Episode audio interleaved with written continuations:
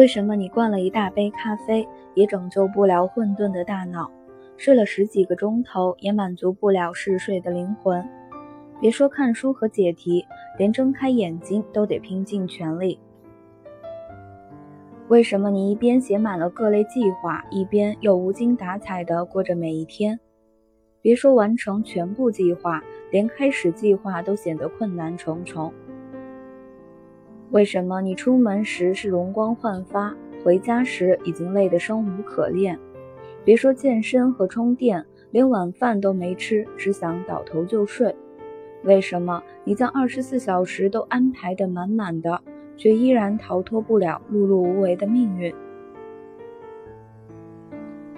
在我看来，能出成绩的人并不是车轱辘最大的，也不是马力最强的，而是效率最高的。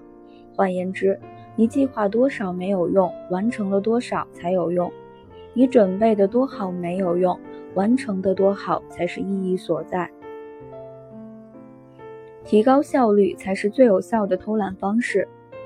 有一本叫《精力管理》的书强调说，我们匆匆忙忙，风风火火，面对沉重的工作负荷，我们努力把每一天都安排得满满当当，我们上紧了发条，但我们却彻底垮了。一天中有多少个小时是固定的，但是我们所能调动的精力却不是这样的。有效的利用时间，就是分得出轻重缓急，然后有针对性地使用自己的精力。忽略了这一点，任何的方法论都是白搭，任何的鏖战都是白费。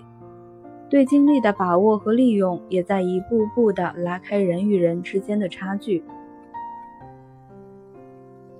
有效的安排应该是适时的松弛，而非全程紧绷；间歇性的冲刺，而非匀速慢跑。状态不好的时候就别硬扛了，因为你的意志力是有限的，你在此处较劲过度，耗费了精力，在别处就难免后劲不足。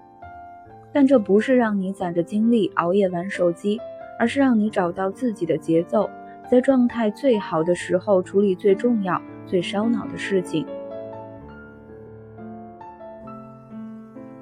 一个人的状态不是像你的手机数据线，每一节都一样，而是像橡皮筋，张弛有度才是维持弹性的最好方法。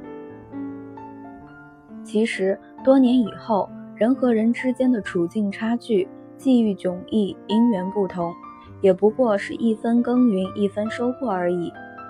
记住，你怎么打发时间，时间就会怎么打发你。